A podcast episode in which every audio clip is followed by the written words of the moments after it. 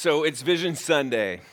We, uh, we began last year um, trying to be very intentional about rebuilding community, bringing people back together. We were coming out of this time of, of isolation, and we thought, you know, we need to be very, very purposeful about pulling people back together because people being together is, is healthy and good. And when it comes to being the church, well, we need to be together. And so we decided to do all sorts of different things. We, we pressed into um, some events uh, that we thought would be community building, and we did some, some different things that we haven't done before, and uh, that was really encouraging.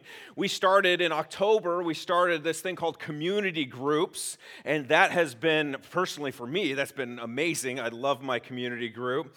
We uh, have been redesigning, working to redesign our church governance and looking at scripture and saying, what does this actually say here, and what, what are some of the essential pieces that need to be here for a church to uh, function really properly and well.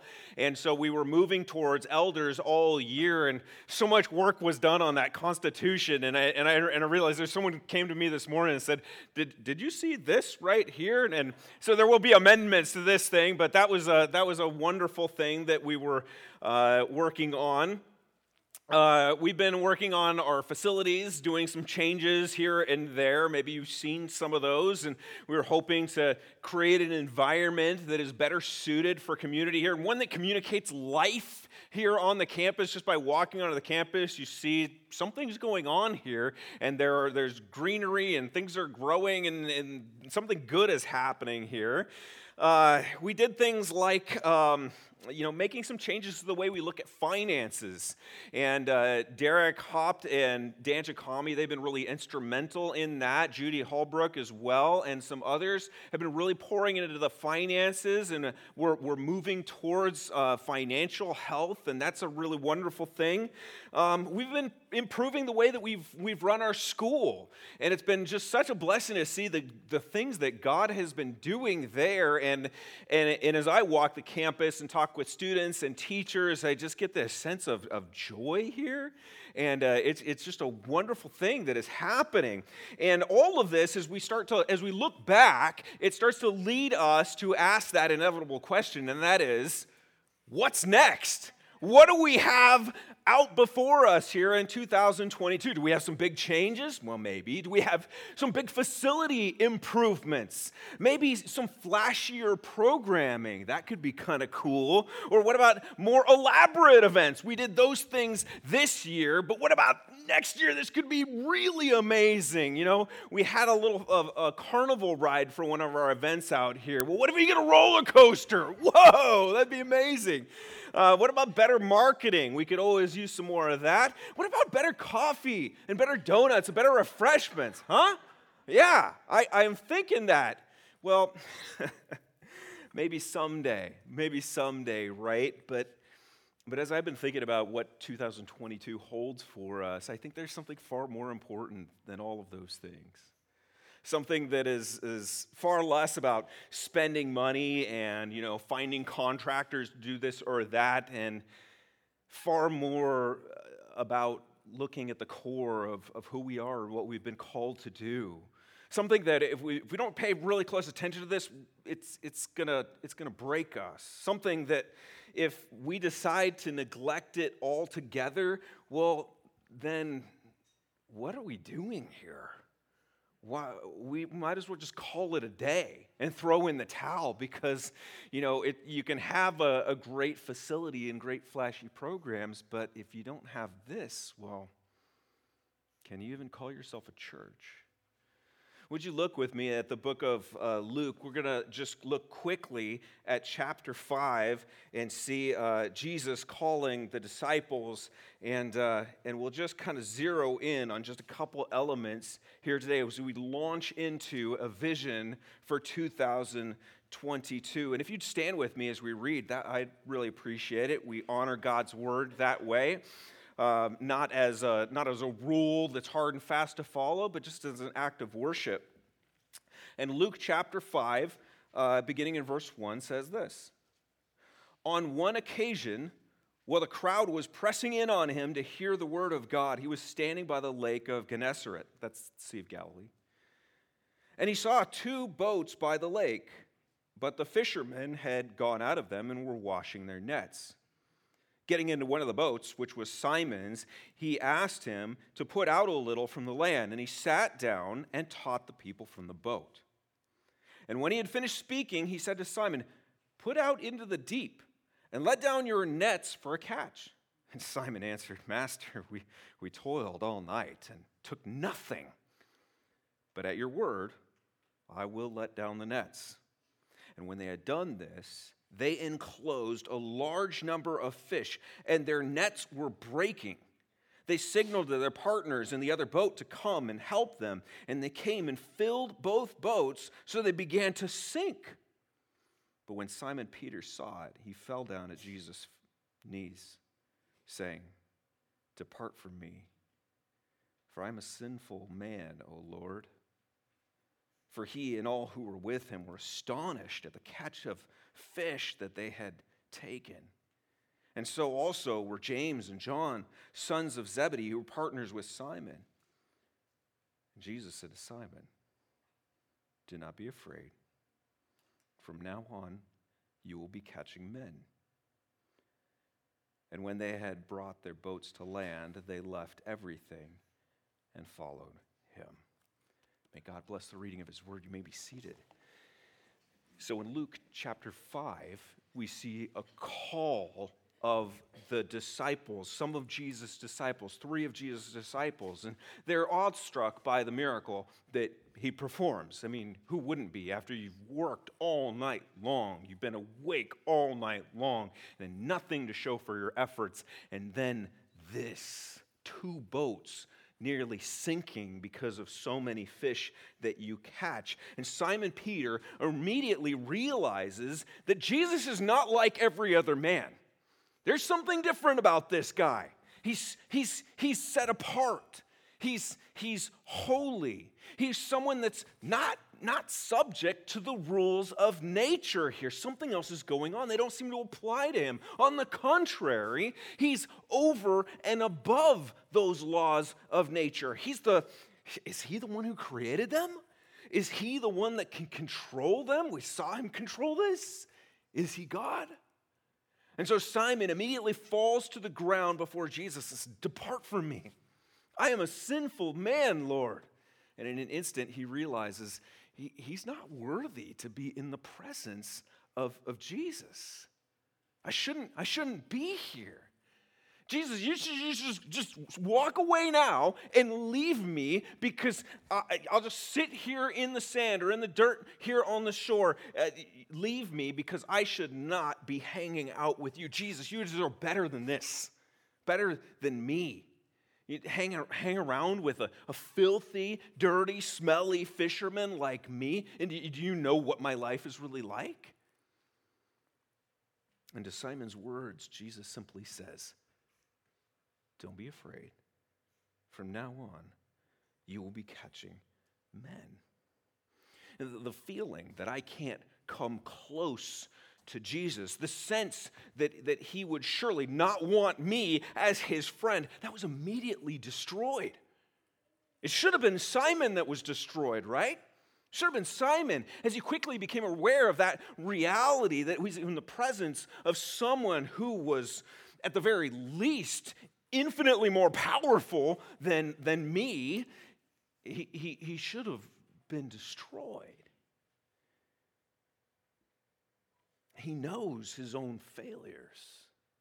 He, he, he knows his life choices disqualify him to be in the presence of such a person. And yet, Jesus puts an end to his fears and in so doing, gives him reason to think that men like him were exactly the reason that he came.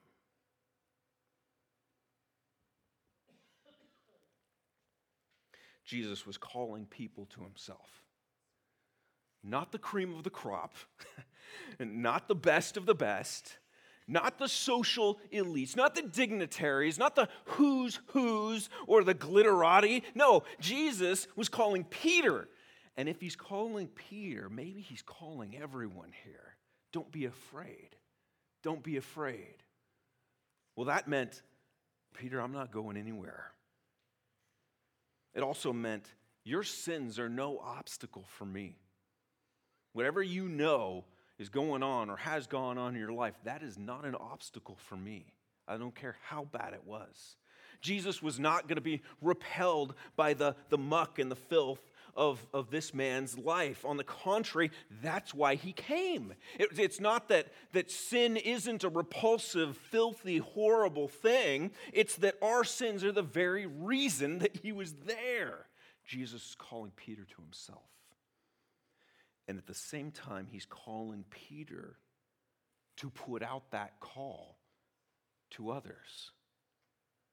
Have you been called by Jesus? Have I? What did Peter, James, and John do? They, well, they pulled their net, their boats to shore, and they, they abandoned them. They not only abandoned their, their boats and their nets, all the fish that they caught. They never, probably never had a catch like this, and they leave it and they follow Jesus. Have you done the same? Traded your, your grip on getting ahead in life, the things that you could grab up for yourself that you're struggling to attain, all of your hopes and dreams out there that you're struggling to, to grasp, make something of yourself, to reach out and accept the hand of the Savior who calls you to himself. If you're a member of Bethany, the answer should be a resounding yes. Yes, I've done that. That's why I was singing. Didn't you hear me just now? I meant what I was singing. I, I was worshiping here. And if you have done that, I hope that you know that, that above everything else, you've been called, you and I have been called to a lifelong pursuit of knowing God, of, of, of loving God, of trusting God. You and I have been called to a life of discipleship. Now, that word discipleship, it doesn't occur in the New Testament. It doesn't occur in the Bible, actually. But the word disciple, methateo, it actually does. It occurs a lot. And it's important for us to realize that being a disciple is not something that happens, that, that you become after you place your trust in Jesus Christ for the very first time. When Peter, James, and John left their boats to follow Jesus, they didn't become believers and then later on down the line decide, well, we're, we're going to be disciples now. No, they were disciples right then and there. Because the moment you embrace the free gift of Jesus Christ, you say yes to the forgiveness that he offers. You say yes to the reality that he's your Savior. Yes to the fact that he's the, the one and only way for you to be restored to your Maker. He is now your Lord. He is now the one that gives you life, and your life is now all about him. That's the moment that you become a disciple. What is a disciple? well, it's someone who follows a teacher and learns from them, right? They, they, they become like them and they probably down the road represent them. It's, it's more than simply being a student a studious student that's sitting there in a classroom and listening to lectures. It's more like a mentorship, it's more like an apprenticeship. It's choosing the one person that you're going to devote yourself to getting really uh, close to and learning from and emulating and, and duplicating and carrying out the continuation of their work. That's what a disciple is. Is that what you think of when you think about your relationship with Jesus? Or is being a Christian a little bit more like a membership card or a, a life insurance policy? You get it, you move on, uh, you know, if you're like me, you, you, would never think of it that way. You would say, no, no, no, no, I, I understand that, you know, this is not just a ticket that I'm getting to go to heaven and now I can get on with my life. I understand that. But then you take a close look at your life like I do sometimes and I consider what my life is all about. And I realize I'm a little closer to that than I like to admit. There are two calls that I'd like to put before us this morning. The first is this that in 2022, we embrace a fresh understanding and resolve to be disciples. What does that look like? I don't think it's very complicated. It just means asking ourselves each and every day if this day is first and foremost about knowing, loving, and trusting Jesus than it is about anything else. And that doesn't mean that every day we just throw our to do list out the window. Like, ah, I'm just going to be Jesus, like Jesus. No, no, no. We got things to do. We have responsibilities here, especially if you're a parent. You got a lot of responsibility that you got to take care of there. And life is complicated, and we have to pay bills, and we have to pass tests and turn in assignments and do all sorts of different things. But that's just part of life, isn't it? We're just going through life, and we have to do certain things. But what I'm talking about here is a sincere desire to make each new day about knowing Jesus more and loving him more and trusting him in everything. How do we seek to know Christ better? Well, we make it a personal priority to not simply imagine what he is like, but to actively and intentionally search out God's word so that we know what Jesus is like. It's not just asking uh, with a, a, bracelet, some of you remember this, what would Jesus do? But it's seeking to get our brains, in our brains, actual knowledge of what he actually did do. There are a lot of people walking out there uh, right now who will tell you, well, that's not like Jesus, or that's not like Jesus. And you say, well, where do you, where do you find that? Where do you read? Well, I, I just know Jesus. I'm like, Excuse me? Really? Do you really know him? It, it, means not coming up with questions. We come up with questions all the time, don't we? We're faced with them left and right as we talk with coworkers and we talk with fellow students, and we talk with family members. Questions, and we go, hmm, ah, I wonder. And then so often we just leave it at that and we let those little pebbles of doubt get in our brains, and then they fester, and before we know it, our faith is affected. But when we have questions, if we're seeking to be disciples, we're seeking answers. And we need to, we need to find out and build a, a, framework here for what it is that we believe so that we have a worldview and a picture, a clearer picture uh, to see reality. And Jesus said in John 8:31, he said, "If you abide in my word, you are truly my disciples. You'll know the truth. The truth will set you free." Are you abiding in God's word? Am I abiding in God's word? Is this the place that I'm dwelling? That I'm, that I'm just soaking in there, like in that hot tub? Am I marinating in God's word? We're disciples, aren't we? We're disciples. Maybe we're not. We need to know God more and love Him more. How do you love Him? Now, love is about loyalty, but it also is about uh, worship, isn't it? It's about singling someone out and saying, I, I love you. I, I put you way up here. You could be way down here. No one else thinks anything. You're way up here for me, and you worship.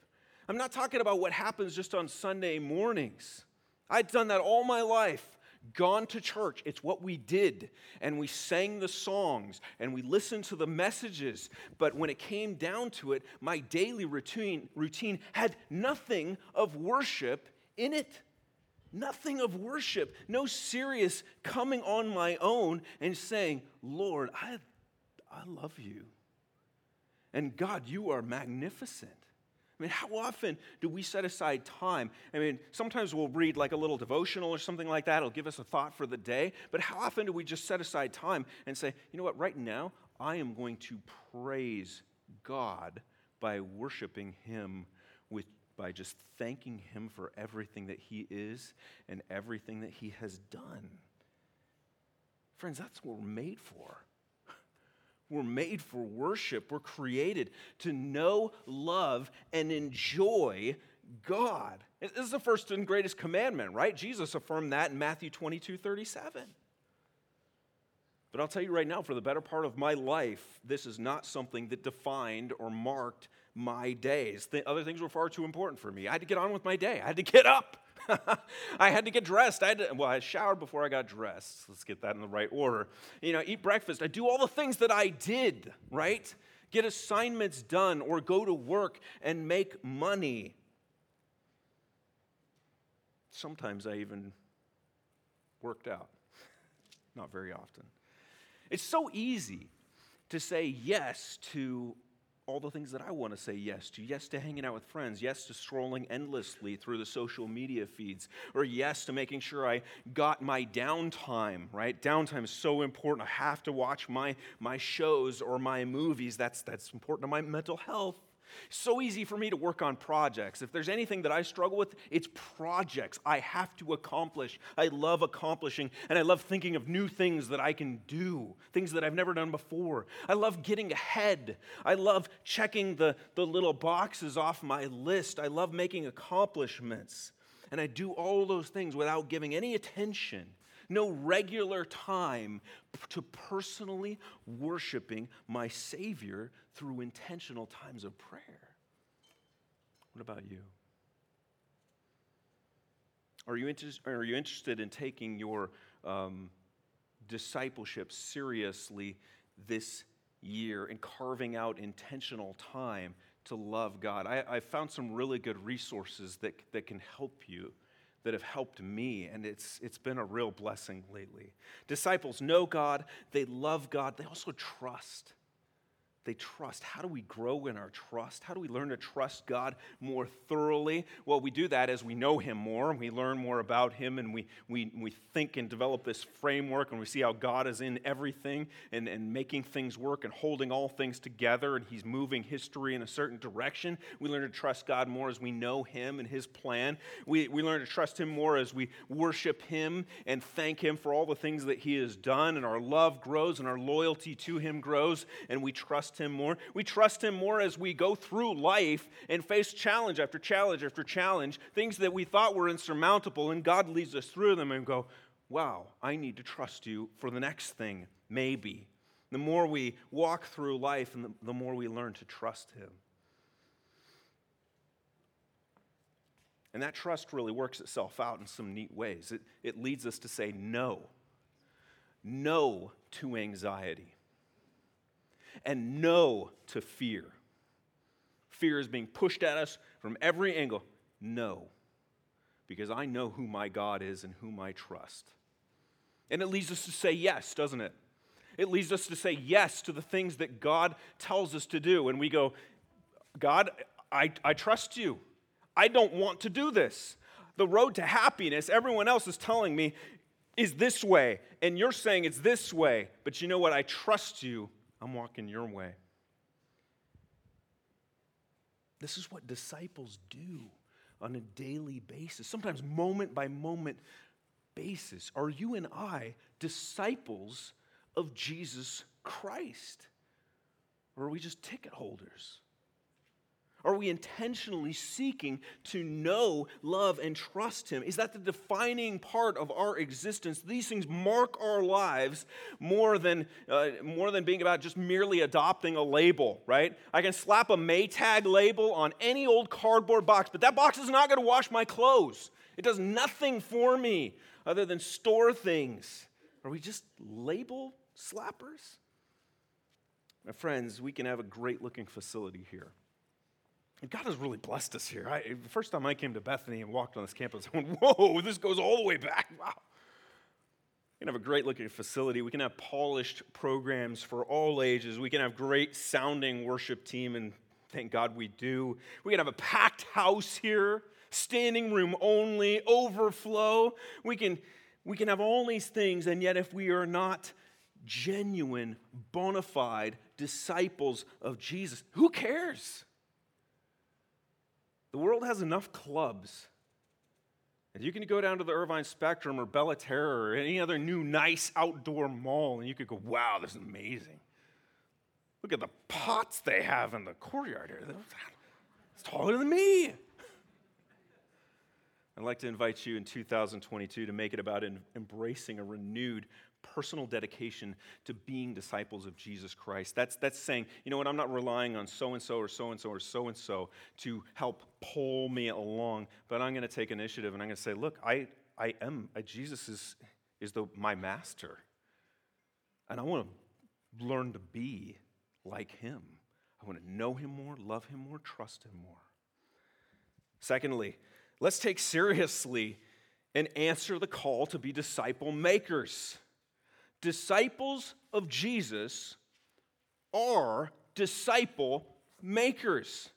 Not only did Jesus clearly command that in Matthew 28, clearly commands it, not only did he make it very, very clear to Peter, this is what you're going to go do. You're going to now not be a fisher of fish, you're going to be a fisher of men. You're going to go make disciples. That's what he's telling him there. Not only that, it's just common sense. It's common sense that disciples of Jesus would be devoted to the very thing that Jesus was devoted to. Disciples are not only devoted to their master, they not only learn from their master, they do what their master does. The master shows them what to do as he does it himself, and they go out and they do the same thing. You know, Jesus, I don't think, it was a coach like so many of these coaches that stand on the side, sidelines. They got the little radio thing, and they're, they're just telling their players or the quarterback, here's what you got to do. Here's what you got to do. And the quarter look back, looks, looks back to the coach, and the coach is just totally out of shape. He's just, she's just giving the commands. You go do it. And Jesus isn't that kind of leader. I think Jesus is more like a trail guide. And he's out there right in front. And he's talking to us on the way. And the rock that I'm about to go over, he's going over, and I'm going to watch where he steps as he's fording this creek here. I'm going to see the, the safe places to step here. That's the kind of leader Jesus is. 1 Timothy 1:15 says Jesus Christ came into the world to save sinners. We've talked about that recently a lot. His disciples, whom he saved, whom he called to himself, they're to take part in that work by calling others to be saved by Jesus. Jesus walked with them, he talked with them, he taught them, he modeled it for them what it looks like to know, love, and trust God. And that is what his disciples are called to do. They do as their master does. No one becomes a mechanic's apprentice when a, a mechanic's disciple and says, You know what? I, I want to follow you, but I don't want to have anything to do with cars. It just doesn't make sense. That'd be crazy. The mechanic would say, Get out of here. What are you talking about? Don't waste my time. Being a disciple of Jesus, it goes hand in hand with being a disciple maker. That's what they are. They're in the business of making other disciples, who they are and what they do. But for some strange reason, I grew up in the church thinking that that was an optional thing. That's what the next level Christians do. And there came a point in my life, uh, uh, later on in high school, where I said, you know what? I think I want to do that. As if it was some type of revolutionary thing, looking up to God and thinking, oh, you know, the clouds are opening up and the light is shining down. Now I'm one of his chosen elite squad people. And in all reality, he's probably going, uh, yeah, that's a given, buddy. You're my disciple. Duh. Heard one pastor say the other day if you tell me that you're a Christian who is not regularly evangelizing and discipling, I don't know what that means. I don't know what that means. Christians are, by definition, disciples. And disciples of Jesus are disciple makers. It's what their master did, it's what they have devoted their lives to. in an effort to be like him. When Jesus was just a boy, remember, they, they couldn't find him. Where were you, Jesus? Where, what were you doing? I'm, I'm doing my master's work here. I must be about my master's business, meaning his Father in heaven. Disciples of Jesus, they are about their master's business, or they aren't the disciples that they should be. Are you a disciple of Jesus? Am I? Friends, the command that Jesus gave in Matthew 28, the call that he gave Peter in Luke 5, that wasn't some extra thing that would be nice for disciples to do, to add to their Christian life. No, it is the Christian life. This is it. This is the main thing. And that, that's why we come to church. That's why it doesn't work to be satisfied to, to just sit at, at home and watch the service online. I, I understand that there might be some exceptional circumstances when that's all we can do, and, and that's better than nothing, yes, but that's not the norm. It's not the norm. And it has to be the absolute last resort. Why? Because disciples have to be about the business of their Savior. We have to be about making disciples. We have to be building them up. We have to be sharing the hope that we have uh, with, with Christ. We have to be speaking truth into their lives. We have to be serving them. And that means actually meeting with them and being with them. You can't do this by watching an online service, you can't do it. Nor can you do it by posting a few little tidbits on Twitter or TikTok or Facebook or Instagram or whatever else is out there. No, you got to be there with people. Got to do it like Jesus did it. Paul talks about the work that he and his fellow missionaries did among the people living in Thessalonica in 1 Thessalonians 2 7. He says, We were gentle among you, like a nursing mother taking care of her own children. Talk about intimate. So, being affectionately desirous of you, we were ready to share with you not only the gospel of God, but also our own selves, because you had become very dear to us. Paul's life was about making disciples.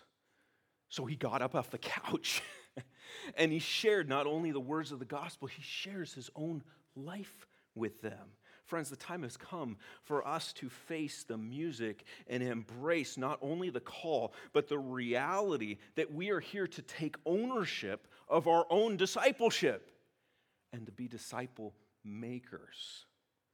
If the church loses sight of this, if we've become, to, uh, if we've become content to say that a, a, handful of people in the church, those, those we nominate, those we elect, they'll be the ones to go out there and do the discipleship, I think we're losing.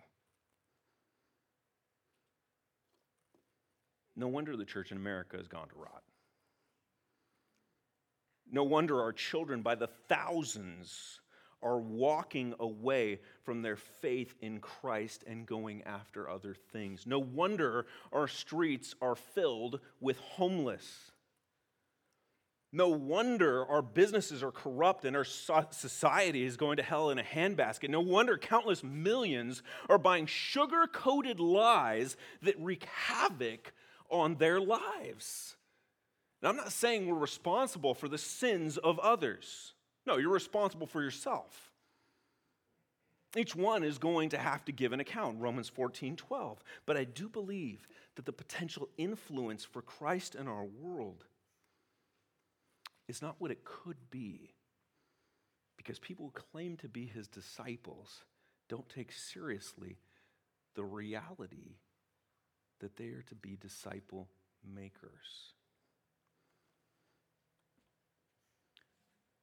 What would happen if we were a people who took seriously the fact that we are disciples and we're intentional about making disciples, not just as a church, but each one of us? What would happen if we revisited the call to make a, a, daily, our daily pursuit, the pursuit of each and every one of our individual lives to come to, to know God better, love God better, trust God better. What would happen if our lives were, were marked by not just getting by or by making a buck or by getting ahead or planning that next vacation or accomplishing this or that or having a good time, but by intentionally seeking to come alongside and build others up. Our children, our, our spouses, our friends, our neighbors, our coworkers, our fellow students, our, our fellow church members, build them up into fully devoted followers of Christ. How does that strike you? That's, that's jarring to me. That, that's exciting to me. That's something that would be absolutely astonishing to see. What if our church looked like that? It doesn't take a lot of people, doesn't take a big budget. So when I say, okay, yeah, well, I'd like to be a part of that, but how does that really happen? And what does that really look like? And, and how does my life become all about catching men or, or women or making disciples here? Few, just few, few small little things here. One, pray. Not just once, not just once a week, but daily. Pray before you get dressed, before you go out, and before you're going to meet with someone, and before you're going to talk with them, maybe as you were talking with them. Just recently, this, and this is not to make myself look like some type of superhero Christian, but I've been praying. We have some non Christian friends, and I've been praying for them for a couple years now, and each time we meet with them, I just, on the way over, just pray, God, give us opportunity. I can't, I don't even understand. It, it's amazing. The, the people are now just bringing it up. And they're just asking, well, what's the difference between Christians and this? And, and what do you think about this? And what do you think about that? And, do you, and they came to me the other day and they said, you know what? I've made a terrible mistake my kids need to be in church. And I need to get them baptized. And I know when he said that, he didn't even know what that actually meant, but you know what, what real belief and faith in Christ was. But wow, we got to pray. You hear it said over and over again prayer works, prayer works, prayer works. Hey, God asks us to pray. He commands us to pray. Pray without ceasing. Why aren't we praying for these opportunities? Secondly, we need to prepare be devoted to our own spiritual growth first. What are you purposefully doing to increase your knowledge, to prepare yourself, to always be ready to give an answer for the hope to which you have been called, with the hope within you? To, to, to know, we need to be ready and prepared to know what the Word of God says and how it relates to the things that are going on out there in our world. Because people are coming at us all the time with questions. What do you think of this? What do you think of that? We need to know God's Word, be prepared, rather than just go, man, I don't know, I don't know, I don't know. I, I do that so often. I don't want to do that anymore. Paul said in Romans 1 claiming to be wise, they became fools. They exchanged the truth of God for a lie. Friends, those lies are stronger, they're bigger, they're bolder, they're more prevalent than anything else, than any other time in my lifetime. It's incredible. And not only, they're, they're, they're, our children are, are being bombarded with these sugar coated lies and all of these fantasy tales of the way the world works and who we are and what we're all about, what we're meant to be. And it's being innocently packaged in, in, in rated PG TV shows and PG movies and children's shows, cartoons. It's right there. They're being piped into our children's pocket devices right there. It's happening right here on our campus. I don't know if you're aware of this.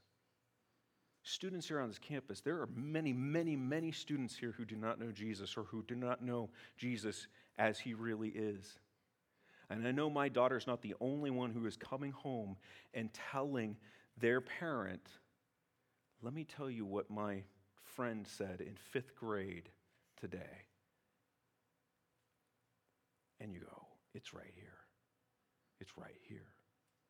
And are we prepared to give an answer? And, and, and to not be shocked, right? Uh, so often, you know, the, the stout, devout Christians, you know, we, we, someone comes to us with a question like that, often a child will go, oh my gosh, I can't, they're talking about that? And you, we have this reaction that just sends them further away. But to say, there it is.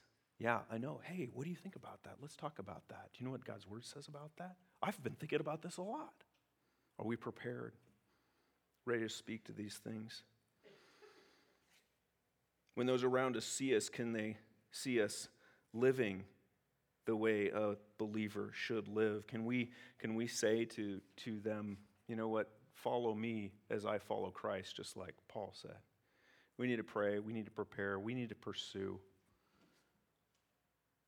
We're living in a culture these days where our tendency is to stay away. We were driving on the freeway the other day and just watching cars and what they do and we are assuming now, it seems like we assume now that the person next to us in the other vehicle is an enemy or they are someone to be conquered. And when I move to my new house, I'm not thinking, oh, I got a wonderful new neighborhood. I'm thinking, who are the threats here? My friends, we need to start pursuing, pursuing others Christ's disciple, Christ and his disciples, they're on a mission. They know that giving glory to God and bringing good to people, that's what they are all about. Their lives are all about this. And so they're stepping out in faith and they're actively moving towards opportunities. And you introverts right now, like me, are cringing and you're going, No way! Just get me away. In fact, just coming here to church and being in this room with all of these people, I need to get out of here as fast as I can and get home to my couch. We need to be actively moving towards opportunities to share the hope, to speak the truth, to serve our King as we serve his people and people made in his image. Disciples are pursuing people. Finally, disciples, they're making disciples as they, ah, this is not a good word, but as they parrot Christ.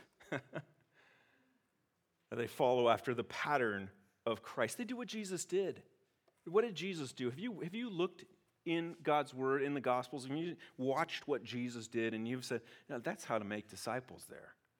What was Jesus doing? Well, he was actively working to build relationships, just like we were saying. He, he didn't go into a cave and he wasn't sending out smoke signals, hoping people got the message. No, he was going out there, pursuing the people, going to the shore and finding Simon Peter and James and John. What was he doing? He was teaching them, he was talking to them about what is true. Time and time again, we see Jesus just teaching over and over again, having conversations, seizing opportunities to direct towards what is true disciple makers, they're doing that. They're doing what parents in Deuteronomy 6 are called to do. What are they doing? They're talking with their kids, they're talking with other people, they're talking when they, they go to the store, and they're talking when they get up in the morning, they're talking when they go to bed at night. They're constantly looking for opportunities to pour into people's lives and point them to what is true. They're also modeling. They're modeling this. They're, they're showing what it looks like to follow Jesus. People need pictures, don't they? I'm a visual person. I know most guys are, but I think most people need and want pictures and want examples of what this whole disciple thing looks like. They need to hear you pray. Well, I don't like to pray out loud. They need to hear it. You need to give them a picture, an audible picture of what it looks like to pray. They need to see you reading. If you're a parent there, one of the most powerful things that you can do for your kids is for your kids to wake up in the morning and they see you either on your knees or with your Bible open and you are spending time in worship. They need to see you actively pursuing, internalizing truth and know that you are memorizing scripture, hiding it in your heart because they see you sin all the time. And when they see you memorizing God's word, you tell them, I'm doing this that I might not sin against you, because you make me want to sin. they're memorizing, they're trusting, they're forgiving, they're sharing, they're giving. They're giving. They're not just hoarding their money. They're saying, there's a missions opportunity here, and I'm just going to, here, take it. We were going to go on vacation, but you know what? We're sending people to go share Jesus. They're, they're saying no to sin and compromise. They're saying yes to God. They're stepping out of their comfort zone. As Jesus walked and talked with his disciples, he gave them an example of what it looks like to be the person that they are supposed to be, that God designed them to be. We're all fallen image bearers, right? We're designed to image God. Christ was the perfect image bearer. Do it his way. When, when his disciples came to him, they said, You know what? Teach us to pray. And he said, Okay, open up your notebooks. I'm going to give you 12 points. No, he said, This is how you pray. Our Father who art in heaven, do it this way. What kind of example are you putting out there for other disciples to follow and to learn from? That's one of the things that we've been really talking about as a leadership team here. We need to build a discipleship team here that, that disciples and models for our children, for our youth, for our adults, for our women, for our men, for our seniors. We need to be modeling discipleship to each other and actually walking through times of, of worship, praise, and, and learning, and talking about core truths, and all of these things. This, we, should, we should be modeling what it looks like to be a disciple.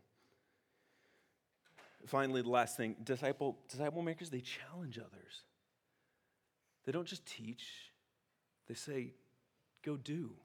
Jesus taught his disciples, and then in Luke 9, he sends them out to go proclaim the kingdom of God is here. They go out, and guess what happens when they come back? Super excited. This worked, this worked, this didn't work. Jesus, we need more. That's what happens when you send people out. Jesus invited people to himself, and then he challenged them to go out. They go out, and then he invites them back in. And then he sends them out again. And guess what? Each time that happens, they become a little bit more like Jesus. And they know what the mission is, and they know how far they need to go. And they get back on their knees and say, Jesus, teach me, lead me, shape me, mold me, help me grow, because I'm not who I am. And I, I don't know about you, but that's where I am right now. I, I, I know the more the closer I get to Christ, and the more I do, the more I realize I'm so far, so far from who I need to be. Disciple makers, they intentionally seek to build relationships. They talk about what's true. They model what Christ likeness is like, what the Christian life is like. They, they challenge. And that's how their master did it. Are you a disciple who is making disciples? If we're going to call ourselves Christians, if we're going to call ourselves Christ's people and his church, then we need to be all about being disciples. More than a label. We need to be actively discipling others. Yeah, we can build a great facility. We are building a great facility. That new gate went in, and I went, wow, that looks pretty nice. It's pretty cool. I actually have a button in my car. I push it, and it goes. I don't know any other one else, anyone else who has that. I'm pretty special. Great facility. I love it. I love seeing things. I love tangible things. I love projects. I already told you that. And so there's so many projects that we can do. And I just go, yeah, let's do it. We can develop programs. Programs that meet felt needs, and people come from all around and they go, wow, Taekwondo on this campus, that's awesome. We could put on spectacular events that wow people that come. They go, wow, that was really cool. I didn't expect that. I got a free hot dog. That was great. But if we're not first and foremost concerned about being the people that we were saved to be and doing the work to which we have been called, then we're just spinning our wheels, wasting our time. Let's re- resolve in 2022 to be all about being Christ's disciples. Let's give, give our all to knowing, loving, and trusting God more, making that our personal pursuit each and every day. Carving out time in our busy lives, maybe canceling some activities that we have on our calendar to make room for this because this is what we are first. And let's be about the business of the one we say we are patterning our lives after Let's be making, forming, building disciples of Jesus Christ. Amen? Are you with me? Let's pray. Lord, I am convicted personally as I, as I share these words. We as a people, Lord, So many, so many people here, Lord, have walked with you for a long, long time. And Lord, I, I look at so many and I go, wow, there's some people here I want to pattern my life after. But Lord, when we look at Jesus, we realize that there is so far to go. Lord, we want to be changed from the inside out. Would your Holy Spirit do a powerful work inside of each and every one of us, Lord, and give us a daily desire to, to, to grow, to know you, to sit at your feet and learn from the Master. And Lord, change us and shape us. Make us into the people that look like Jesus. We want to know you. We want to love you. We want to trust you more. And Lord, help us to be about our Father's business. May we recognize that we're called to be disciple makers. What does that look like? We got some, we're all unique, Lord. We're in unique places doing unique things, and you've made us in, in, in very specific ways. What does that look like for me? Lord, we, we long to be to be yours, and we long to be effective. We long to be used by you. And I pray that 2022, that we don't, there may be changes of the building or whatever, Lord, but those aren't the landmarks. The landmark moments are the moments where we say, this person came to know Jesus. This person was baptized. I grew personally, and I love meeting with you. Those are the things we want, Lord. The, the monuments we want, 22. Would you make that happen? Lead us to be your people. We love you. We thank you. We praise you. In Christ's name.